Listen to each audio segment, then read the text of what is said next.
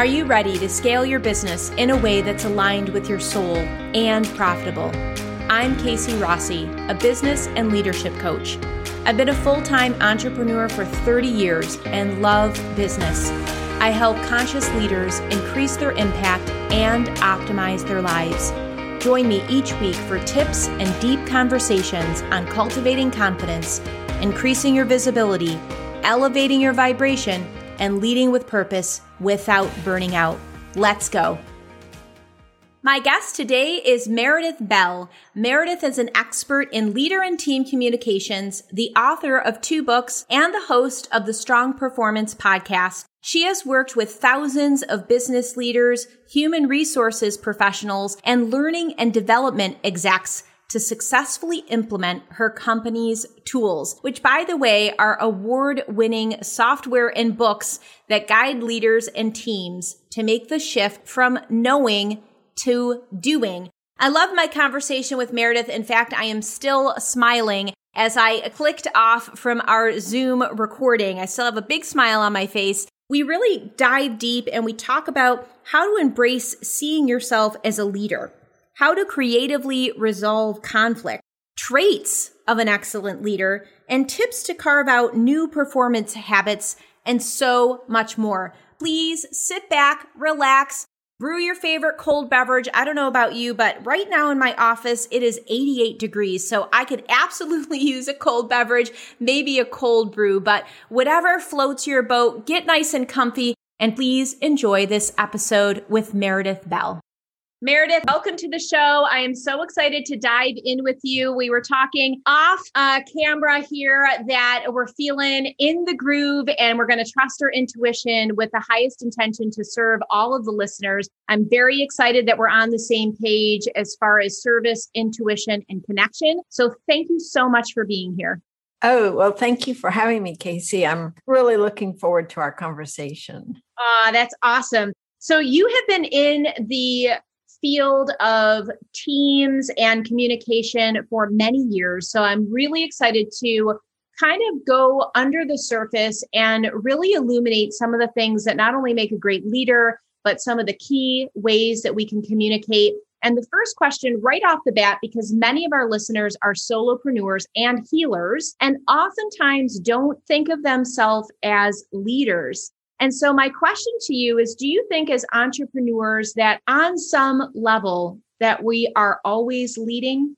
Absolutely. I think it's really important to have that distinction and kind of take that inner stance that I am the leader of my business because it has an impact on how we think about our clients, how we think about prospective clients, how we think about presenting ourselves and showing up in the world. And so if I say, Oh, I'm just the owner, you know, our language is so important. You know, I'm just a solopreneur, as opposed to, yes, I'm the owner of this company and we serve and so looking at what do leaders do that is sets them apart. And one of the key things is they are influential. You know, they influence others, including themselves you know, to take certain actions that help lead to the goal that they have in mind. And so if we think of ourselves as I'm the one responsible for my business to lead my company into this future. I think that helps create an exciting vision of what's possible. And another aspect, of course, that's my area is this whole thing of communicating. You know, as a leader, we are responsible for communicating clearly and directly to those who are, let's say, in our world that we would like to influence. And that's whether it's our clients, our, you know, vendors we work with, most people that are solopreneurs also contract with someone at some point. So exactly. you've got a, a team of people, whether they are on your payroll or not, that are important to the success of your business. And so if you think of yourself as being a leader of that group, and how can you work with each of them individually to achieve the goals that you have set. I, I think that. that all of that is essential in terms of our frame of mind, the mindset we carry into our businesses. Beautifully said. And mindset is so crucial And just when you reframed the way that we speak about ourselves or introduce ourselves, it had such a tremendous difference, so much more power. And the second way that you phrase, I am the owner and so forth and so on. So thank you for that distinction. I'm curious, since this is your field, why do you think some are afraid to claim that label of leader? Oh, that's that is, you know, a huge question that we all wrestle with because I think part of it goes down to this, you know, imposter syndrome, you know, who am I to? And we question our abilities instead of, you know, claiming and I speak to this, you know, from experience because I started out myself as a solopreneur and I've struggled at different times. Every time I've taken on something new, I struggle with saying, "All right, I am this." And so I think that that's a key piece that we somehow think we have to still do something else in order to qualify to call ourselves. But instead, I love, and there are so many people out there now that I think wisely say this, you know, think about if you look into the distance at your future, you know, and imagine that and bringing it to you, you know, where do I need to come from in order to be this person now. And mm. so it's simply thinking about how do I need to be in order to state what I'm saying. I'm not saying fake it till you make it at all. I'm not saying claim, you know, something false. I'm saying recognize the talents that you bring today because we tend to underestimate them. We tend to discount and say everybody knows that when they really don't. Totally and and so i think that's a critical piece of getting past all the junk we tell ourselves the stories we have in our heads and questioning them questioning those thoughts and saying is that really true mm-hmm. and looking to people who know us already and finding out what strengths they see in us so that we step into those in a bolder way. I just think there are too many of us, and I speak for myself, that sometimes play small. Oh, we just aren't giving ourselves enough credit for what we know and what we're capable of doing.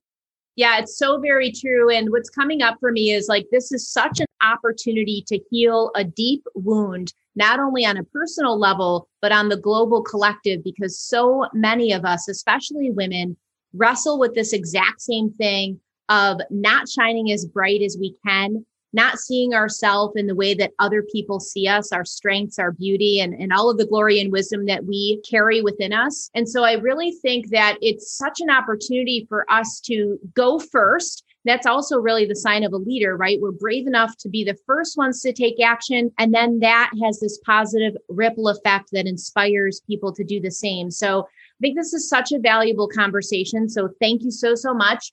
I'm curious what you consider an excellent leader to be.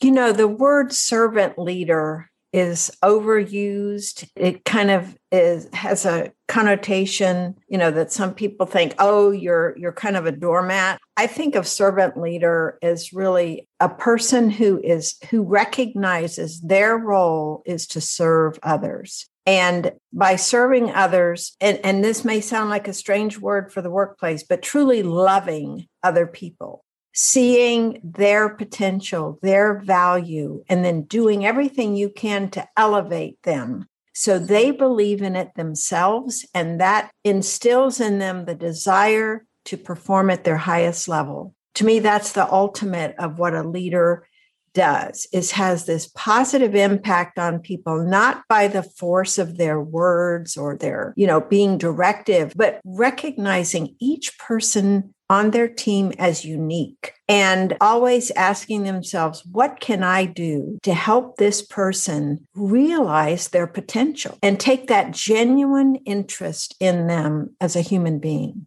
That's beautiful. What a way to live your life. I mean, not only to act as a powerful leader in business, but if you bring that into your family, if you bring that into your relationships, what an incredibly powerful way to live your life. I want to um, circle back to uh, the, the word doormat stood out to me, especially because this week I did have some a listener give me some feedback of a powerful awakening that she had after listening to understanding your deep why and that was that we are more than just to be a mere caregiver and to look at everyone else's needs other than our own. So when you talk about servant leadership and then the flip side of when it's not done effectively, that sometimes we can feel like a doormat. I'm wondering what suggestions or tips that you have for that leader that tends to kind of be that giver, sometimes an over giver at their own expense. What are some of the strategies that they can implement so they can stay balanced and, and really kind of embody business without burnout? Oh, Casey, I love that question because this is another one I've had to learn, still learning because I think one of the things givers get so excited about being able to do for others, you know, it's kind of in our DNA. And so one of the things we have to do is slow down enough to say, is this serving me as well? You know, am I taking care of myself? If I say yes to this, is that really serving me and the greater good? Because sometimes we want to please other people and not disappoint them. And yet it requires us to just start getting in the habit of also asking, is this something that is right for me? Yeah. Absolutely. You know, is this something where I'm taking care of myself if I say yes to this? If I can answer yes because it's fulfilling, it's, you know, the right thing to do, but if it's just because somebody might not like my decision or they might, you know, object to it because sometimes we're afraid of confrontation, if we really take an honest look and say, is this taking care of me at the same time that it's taking care of this other person? It makes us count ourselves in the process. That's amazing. I mean, literally, we need a post it note on our computer to remind ourselves of that because I think it's pretty rare that we turn it around and have that self inquiry when it comes to our decisions, when it comes to, you know, looking at self care as something that's a graceful act and not selfish. Right. Right. And, you know, I think we have to get away from that term selfish and replace it with self care. Mm-hmm. Because when we think of taking care of ourselves, we're taking into account our mental, physical, emotional, you know, health. And so sometimes you could call it selfish, but to me, it just sits better and it makes more sense to be called I'm taking care of myself here. I'm counting me. Because I will tell you, if we don't do that, what happens is we start resenting other people. You know, we take on that victim mindset. Look at what people are doing to me. Look at they're not appreciating me. And we get into this negative loop that does not serve us or others well. So the mm-hmm. more that we take care of ourselves, the better equipped we are then to serve and really give to others. Yeah, absolutely. You hit the nail on the head. Um, I am an Enneagram 2, which is that giver and that caregiver. you are too. That's amazing. Love it. I love it. And so you know the flip of overgiving tends to be resentment. But it's like, wait a sec. I'm writing the script. I'm the one replaying this loop. So um, the fact is, when we become aware of it, we're empowered now to recognize it and make incremental changes. So it's really exciting work. I'm loving this conversation really curious because I know you do a lot of powerful work with teams and even with people like you mentioned that maybe on the solopreneur journey, we still have to navigate a lot of relationships in order to kind of keep the wheels on the bus going round and round. So, what are some suggestions and ways that you find to creatively resolve conflict? Well, first of all, I think again, this might sound like a repeat, but the idea of how we think about it because so often, you know, we think of conflict as bad. And I think women may be more likely to do this than men. I haven't done any, you know, studies on this, but just my experience shows women are more conflict avoiders or, you know, want to be the peacemakers and that sort of thing. But I think if we frame it as we simply want different things on the surface, you want this, I want that. So there's a difference in what we want. And I think a key thing in conflict, if we just think of it differently as, okay, we have a difference of desires here, as opposed to a difference of opinion. Because in opinions, you're not necessarily changing someone, but if you both want different things and you take different actions, that's where the conflict comes in, because you want to do this, but I prefer that. So a key element of working through that is listening first and being willing to find out what is behind the person's want. What, in other words, why is this important to them? This episode is brought to you by Know Thyself and Lead, my free mini training that unlocks the top three secrets that you need to joyfully thrive. You'll learn the number one way to fuel action so that you're never stuck or procrastinating again. You'll crack the code and unveil your specific aligned purpose for more flow and ease, and you'll discover the way to propel you further faster. You can binge watch all three trainings at once or at your leisure. Either way, you'll want to sign up and dive right in. Access Know Thyself and Lead at kcrossi.com slash lead. That's kcrossi.com slash lead. Now, please enjoy the show. Not in a threatening way of, you know, why challenging. It's curiosity. And I think that's a key element of resolving differences is looking at this as understanding each other and respecting that each person has a right to have what, you know, to have what it is they say they want. Um, but if it involves both of us or a team of us, we have to work through that. And my feeling is that ideally, collaboration is where it ends up, meaning that we don't each give a little bit to compromise. We don't give in because if it's especially if it's something important to us because then the resentment builds in again. And we don't try to do a lose or you know where we take all and they lose that doesn't build goodwill either so the idea of each person stating why this is this important to them and then agreeing maybe there's another way besides the two ways we think are the only ways right now and being willing to get curious and creative to brainstorm other possible ways to approach this situation. That's fabulous. That's really amazing. It's that what else mindset. What else? What else could it be? It's the multiple pathways and being that agency that you can just choose. You can choose to create a path that's not really there. And I think that back to effective leadership i really feel like it is that bravery it's uh, they are the change makers and they're the the trailblazers that are just like hey, it's not just choice A or B.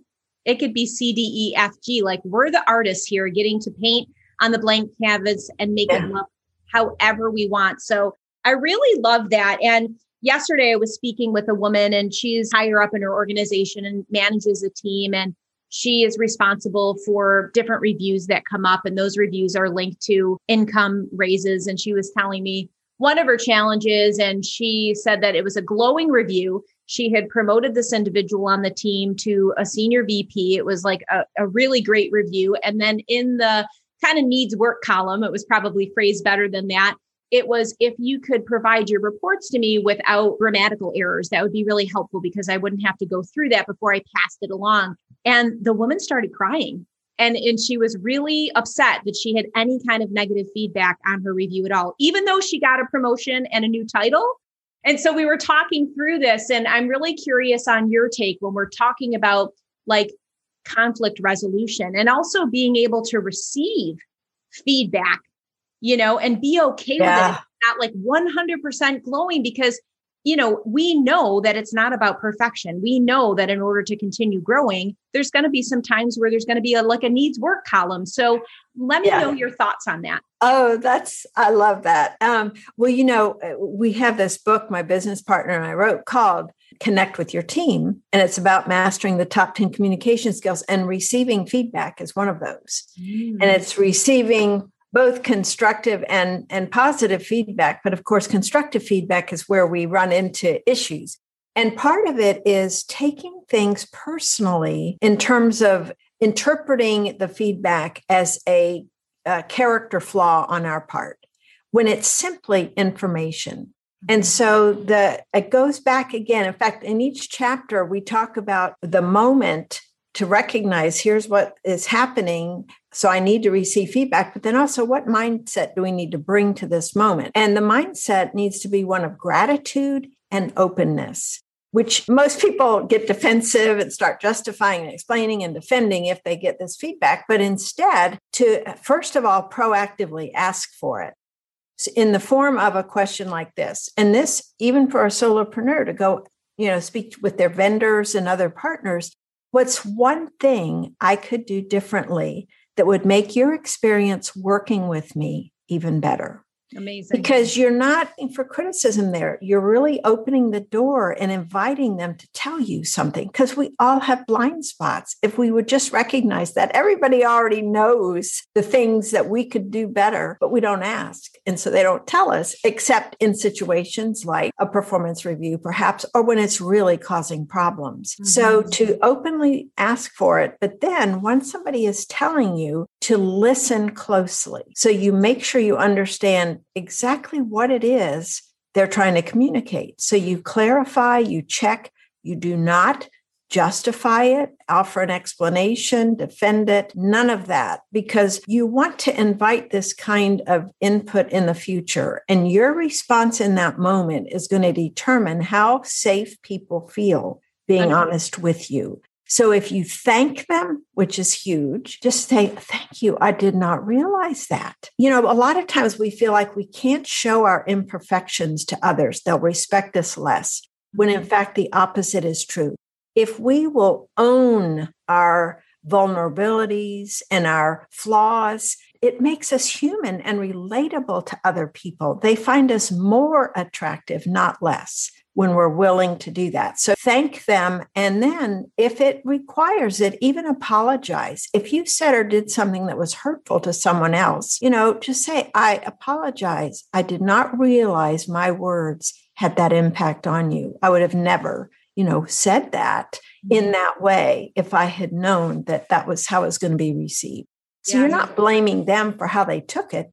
You're owning the fact that you had a part in this and then thanking them. And if it's a, a behavior they really want you to change, then you decide in that moment, am I willing to commit to making a change? And if you do, say it.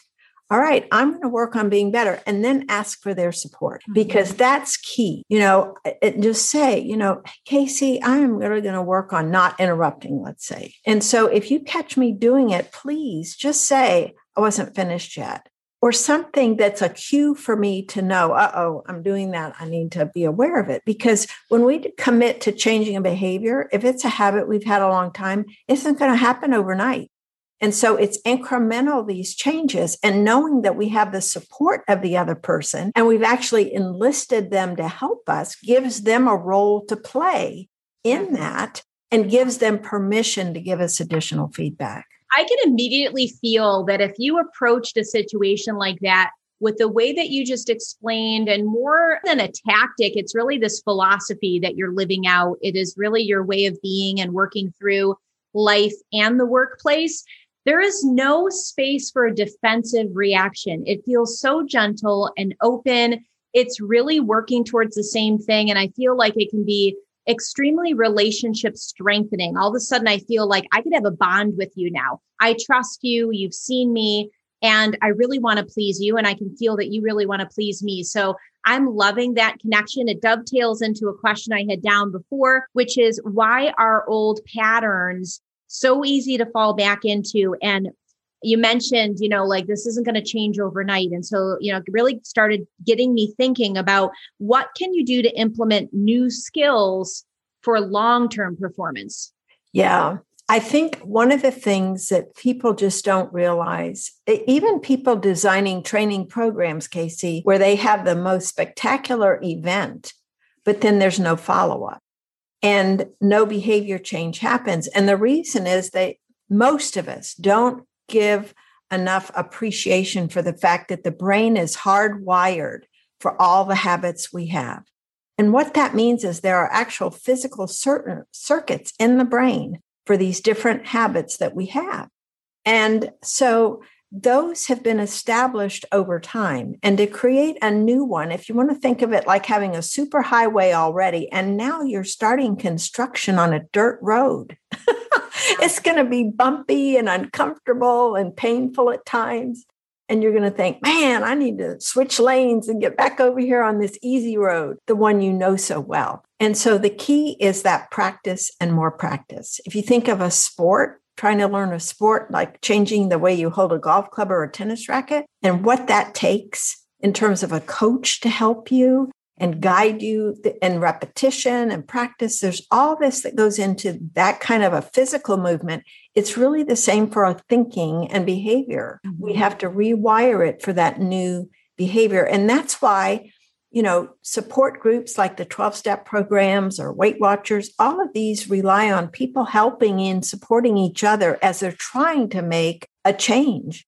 And so recognizing that it takes a, a, while, it takes many, many repetitions to get that circuit wired in the brain. 100%. And so the practice on a regular basis is key. You're going to get a lot better if you practice it multiple times a day or a week than you are once a month, like going to the gym.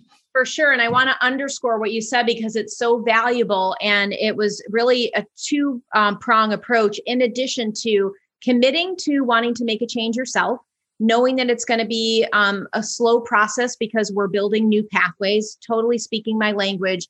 But I think the other two pieces that are foundational and really key to the success of any type of change is a coach or a support, some kind of mentor that is traverse the journey that you yourself are looking to do so they can kind of shine a light on the potholes.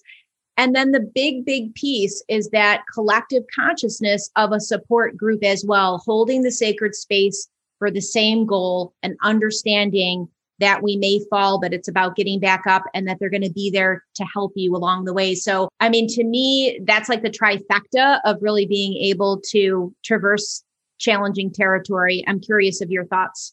Well, absolutely. It's really hard to make a change on your own. Uh, if it's a significant change and a habit you're trying to change, you know, even eating habits you know, if you know there's someone else that's working on the same goal as you are, it makes it easier. Having that accountability piece is so important. And I love the definition of accountability that means count on me. Mm. You know, so it isn't this kind of a hovering, threatening sort of thing. It's, I'm next to you, I'm walking alongside you to help you stay on the path. Yeah. And I think that's an important piece of, you know, someone knowing I'm going to be checking in with this person. I'm going to be getting support from you know, a peer coach or guidance from a mentor or, you know, a coach I'm paying for their services. But knowing you've got people that care about your success, I think is really important for staying and making that long term commitment for change. Absolutely. And it goes back to what we were originally talking about at the tip of the um, episode, and that's relationship. Because having that genuine relationship where you have that ally you know, really knowing what your path is, holding again that space for your success. It really it has so much power that cannot be underestimated. So I'm loving that. I'm so curious because I know that you've been in this space since 1987 and uh, when I see that longevity, one kudos to you because that's huge. That takes an awful lot of perseverance. Two, being that I started my official journey 1990, and I know how many times I had to pivot as times have changed, as digital marketing has gotten so very popular. I'm wondering if you would share with us a behind the scenes of when you've had to pivot over all these years. What was it like for you? Um, yeah, walk us through that process. Well, I can. Well, my very first pivot was ever leaving the field of education because I had always envisioned myself being a teacher. And uh, when I got bored in the classroom doing the same lessons, I moved into central office work and didn't couldn't deal with the bureaucracy and the politics. And so that's when I made a leap of faith. I mean, all of your listeners should, you know, take heart because I had no background in business. I didn't have a single course in business or any experience, but yet the thing that I had always been really interested in when I was doing training for teachers was this whole thing of interpersonal skills. You know, how we relate to each other. And so I thought, you know, I think I can use my speaking skills to present at local you know organizations and talk about what i do and get booked into doing training programs around communication. So that's what i did. Digital marketing didn't exist back then as you know. We didn't have any internet. So it was a whole different world. Um, but one of the key things that also happened is in 1990 i met uh, denny coates. We were both solopreneurs, had had our own businesses for a while, and we started collaborating on some things and decided our values were aligned and we thought we would put our two businesses together. It just made practical sense. And first, we rented space together in an office, sort of like moving in together before you get married. Nice.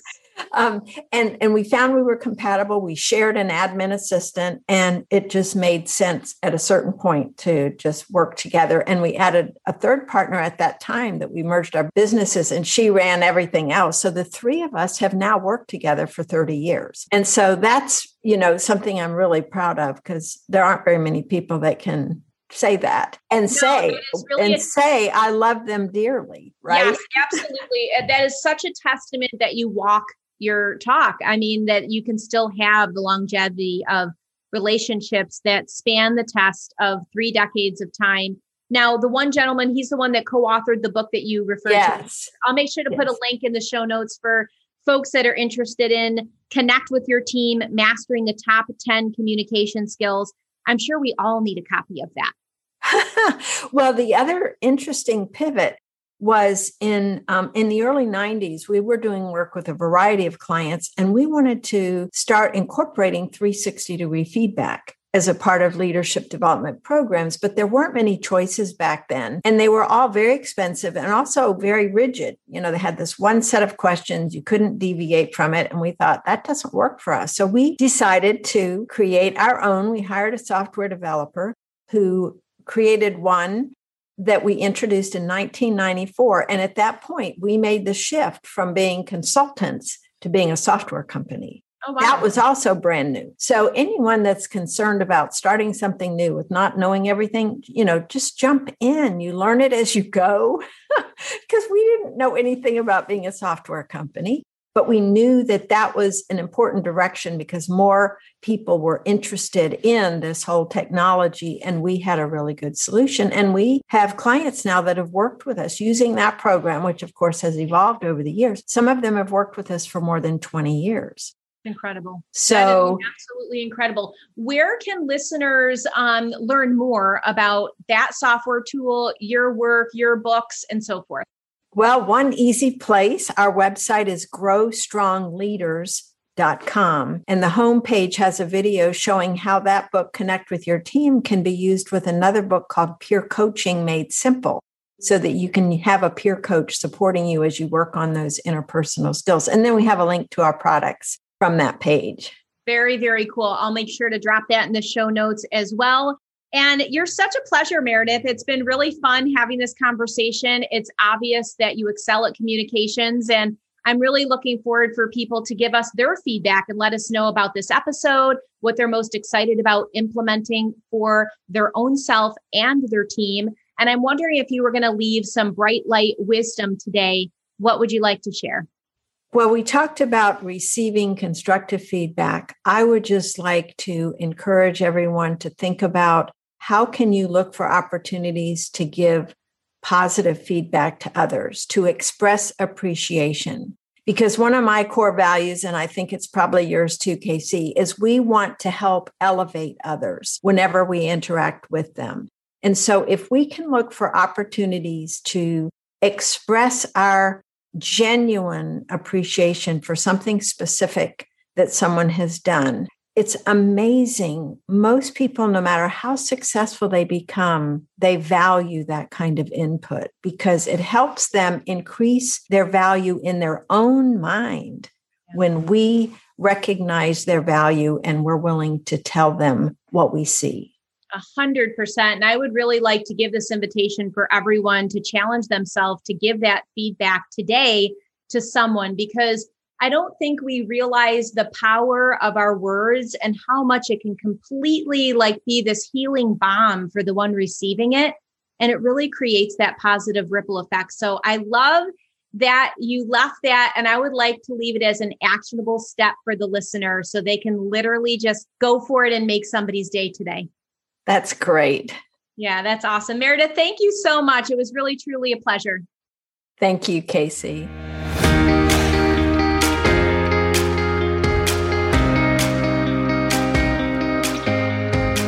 I hope you enjoyed today's episode. I've been sharing listener feedback, and C Black from the US says five stars. Great questions. Casey masterfully draws out each person's wisdom and wit. Her energy is enlivening and keeps you jazzed through every interview. C Black, I really appreciate you taking the time to share your feedback. And to all the listeners, thank you. I know you have tons of listening opportunities. I really appreciate that you choose to take some time out of your busy schedule to listen to the Women Developing Brilliance show. If you want to leave feedback, head over to lovethepodcast.com slash brilliance. That's lovethepodcast.com slash brilliance. I'm so looking forward to hearing what you have to say. Until then, talk to you soon.